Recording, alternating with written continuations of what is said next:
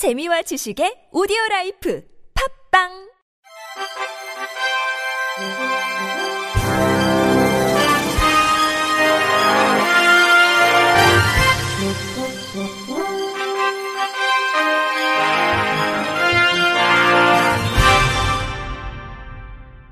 청취자 여러분 안녕하십니까? 7월 1일 수요일 KBIC 뉴스입니다.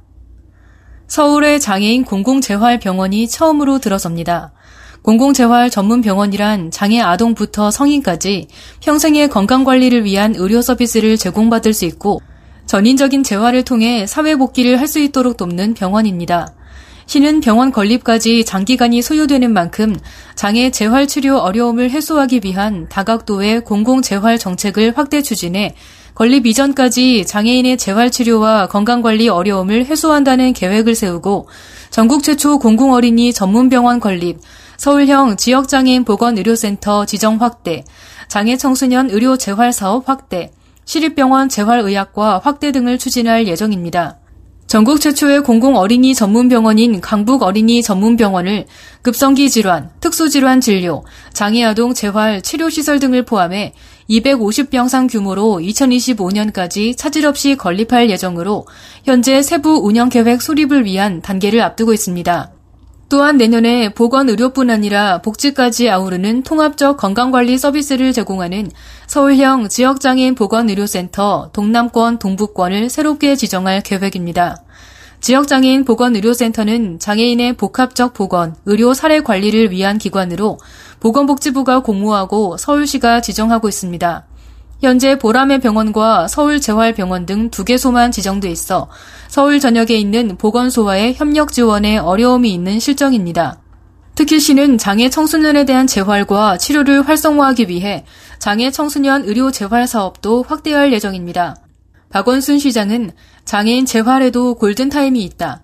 특히 장애 청소년의 경우 급격한 신체 발달이 일어나는 시기인 만큼 발달 수준과 특성에 맞춘 재활 치료가 꼭 필요하다며 장애인 공공재활병원 설립이라는 이번 서울시의 답변이 장애인 당사자와 그 가족들의 삶을 국가가 책임져 나가는 자그마한 계기가 되길 바란다고 말했습니다.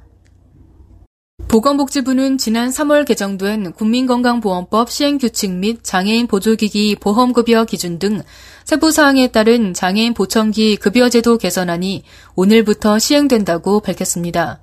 이번에 시행되는 보청기 급여제도 개선안은 개별 급여 제품의 적정 가격을 평가한 후 이를 공개하고 보청기 판매자의 기기 적합 관리 및 청각장애인의 권익을 보호하기 위해 마련됐습니다. 지난 2015년 보청기 급여 기준 금액이 34만 원에서 131만 원으로 인상된 이후 급여 제품의 판매 가격 역시 함께 상승하고 일부 판매업소의 경우 불법 유인, 알선을 통해 보청기를 판매한 후 사후 관리 서비스를 제공하지 않는 등 여러 부작용이 발생해 왔습니다. 이에 보건복지부와 국민건강보험공단에서는 사용자 공급자 대표 및 관련 전문가들과 협의체를 구성해 보청기 제도 개선안을 수립했으며 제도 개선안은 7월부터 순차 시행할 예정입니다. 보청기 급여제도 개선 내용을 보면 우선 제품 개별 가격 고시제가 실시됩니다. 보청기 제조 수입업체가 자사 제품을 급여 보청기로 판매하려는 경우 국민건강보험공단 내 설치된 보청기 급여 평가위원회의 성능 평가를 통해 적정 가격을 평가받은 후 보건복지부 장관이 이를 고시해야 합니다. 또 제조 수입 업체로부터 신청받은 보청기의 급여 평가 결과는 오는 8월 이후 보건복지부 고시를 통해 공개될 예정이며 이를 통해 청각장애인은 급여 보청기의 적정 가격을 미리 파악할 수 있게 됩니다. 또한 오늘부터 구매하는 보청기의 경우 제품 검수 확인 후 131만원 범위 내에서 일시 지급되던 급여 금액이 제품 급여와 적합관리 급여로 분리돼 급여 단계별로 나누어 지급됩니다. 이는 급여 금액 산정 내역에 보청기 적합관리 비용이 포함되어 있음을 명확히 해 판매업소의 적합관리 서비스 제공을 담보하기 위함입니다. 보건복지부 이준규 보험급여 과장은 7월부터 순차적으로 시행되는 보청기 급여제도 개선안을 통해 청각장애인이 소비자로서 누려야 할 권익을 보호하고 제도의 지속 가능성을 유지할 수 있도록 노력하겠다고 밝혔습니다. 코로나19 사태가 장기화하면서 중증장애인들은 더 막막하기만 합니다. 사실상 재난 상황임에도 현행법상으로는 긴급 지원을 받을 수 없는 데다 정부의 돌봄 정책에도 한계가 있기 때문인데요. 어떤 대책이 필요한지 KBS 손은혜 기자가 짚어봤습니다. 학교에 못 간지 6달째. 이럴 때밥 먹고 테레비 보고 온라인 등교하고 어머니는 오늘도 종일 18살 장애인 딸과 씨름합니다. 뇌병변 장애 1급에 지적장애까지 1급인 딸을 돌보는 정순경 씨에게 코로나19는 재난 그 자체였습니다. 인터뷰 정순경 장애 학생 어머니. 어, 이번에 코로나 겪으면서 좀 많이 돌아본 것 같아요. 갈 곳도 없고 할 것도 없고 중증 장애인들한테 안 와요.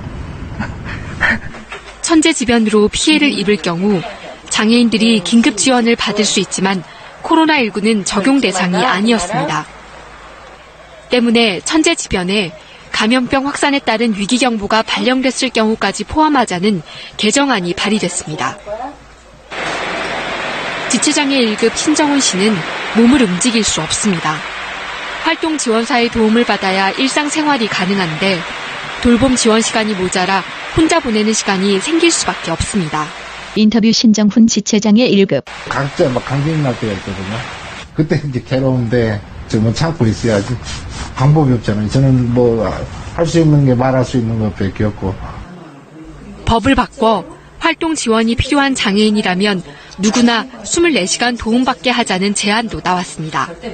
인터뷰 장혜영 정의당 의원. 재난 시기에 방치돼서 안 그래도 취약했는데 훨씬 더 취약한 상황을 홀로 견딜 수밖에 없는 사람들이 자꾸 발생하는 거를 막겠다라고 하는 취지입니다. 올해 들어 장애인 자녀를 돌보던 어머니들이 잇따라 자녀와 함께 극단적인 선택을 했습니다. 인터뷰 정순경 장애 학생 어머니. 주변에 아무도 없거나 도운 사람 없을 때 사회나 정부가 해줘야 되지 않을까. 장애인들은 당장의 생존만은 보장받을 수 있기를 간절히 바라고 있습니다. KBS 뉴스 손은혜입니다. 강영우 장학재단이 올가을 법학대학원에 진학하는 시각장애인 김윤호 씨에게 2,000달러의 장학금을 지급합니다.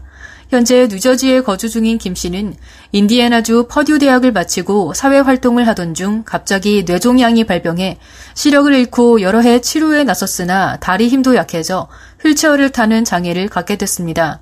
퍼듀대학교 법률대학원 합격 통지서를 받은 김 씨는 신앙 안에서 오늘의 고난을 통해 하나님께 영광을 올렸다는 강영우 박사님을 멘토로 삼아 법대 진학을 준비했다며 법을 공부해 장애인들에게 공평한 사회, 올바른 처우를 해줄 수 있는 일을 하고 싶다고 말했습니다. 장학재단의 서근옥 이사장은 얼마 전에는 83세의 방영숙 권사께서 현금 1000달러를 전해주셨고 올해 들어 총 7,775달러를 후원한 송진근 한상건설 대표는 지속적인 이찬희 학생 후원을 약속했다면서 시력을 잃고 절망하는 젊은 학생들에게 희망의 등대가 되어주실 후원자들의 연락을 기다린다고 말했습니다. 전라남도는 장애 등급제 개편 1주년인 7월을 맞아 도움이 절실한 최중증 독거 장애인을 위해 장애인 활동 지원 사업을 확대한다고 밝혔습니다. 전라남도에 따르면 장애인 활동 지원 사업은 돌봄이 필요한 장애인들에게 활동 지원사를 파견해 신체 가사 활동, 이동 등을 보조하는 사업으로 보건복지부 종합조사에 따른 활동 지원 급여 구간에 따라 차등 지원하고 있습니다. 하지만 국비로 지원된 시간이 최중증 장애인들에게 부족하다는 현장의 목소리가 커 전라남도는 지난 2013년부터 전국 최초로 자체적인 추가 급여를 지원하고 있습니다. 전라남도는 이번 개편을 통해 24시간 지원 대상자의 경우 기존 인정조사 400점 이상, 종합조사 기능 영역 446점 이상이어야 했던 것을 기능 영역 360점 이상으로 완화해 기존 이용자가 대상에서 탈락되는 것을 최소화했습니다. 또한 30시간 대상자 지급 기준도 활동 지원 등급 15구간 중 1, 3구간에서 1, 5구간으로 확대했습니다. 이를 위해 전라남도는 최근 2회 추경에서 사업비 2억 7천여만 원을 추가로 확보해 총 68억 원의 예산으로 사업을 추진하며 변경된 기준은 오는 8월 1일부터 적용될 계획입니다. 손선미 전라남도 장애인 복지과장은 초중증 장애인의 복지 증진을 위해 활동 지원, 추가 지원, 사업 확대는 반드시 필요해 앞으로 사회적 약자를 위한 맞춤형 정책을 적극적으로 발굴하겠다고 말했습니다. 끝으로 날씨입니다. 내일은 전국에 구름이 많고 서울과 경기를 포함한 일부 지역에는 소나기가 내리겠습니다. 기상청은 서울과 경기 동부, 강원 영서, 충청 내륙, 전라 내륙, 경상 서부 내륙 지역에 오후 3시부터 밤 9시까지 소나기가 오는 곳이 있겠다고 밝혔습니다. 예상 강수량은 모두 5에서 40mm입니다. 내일 아침 최저 기온은 18도에서 20도, 낮 최고 기온은 25도에서 30도로 예상됩니다. 미세먼지 농도는 전 권역이 좋음에서 보통을 나타내겠습니다. 다만 경기 남부는 오전에 일시적으로 나쁨 수준을 기록하겠습니다. 이상으로 7월 1일 수요일 KBIC 뉴스를 마칩니다. 지금까지 제작의 안윤환, 진행의 홍가연이었습니다. 고맙습니다. KBIC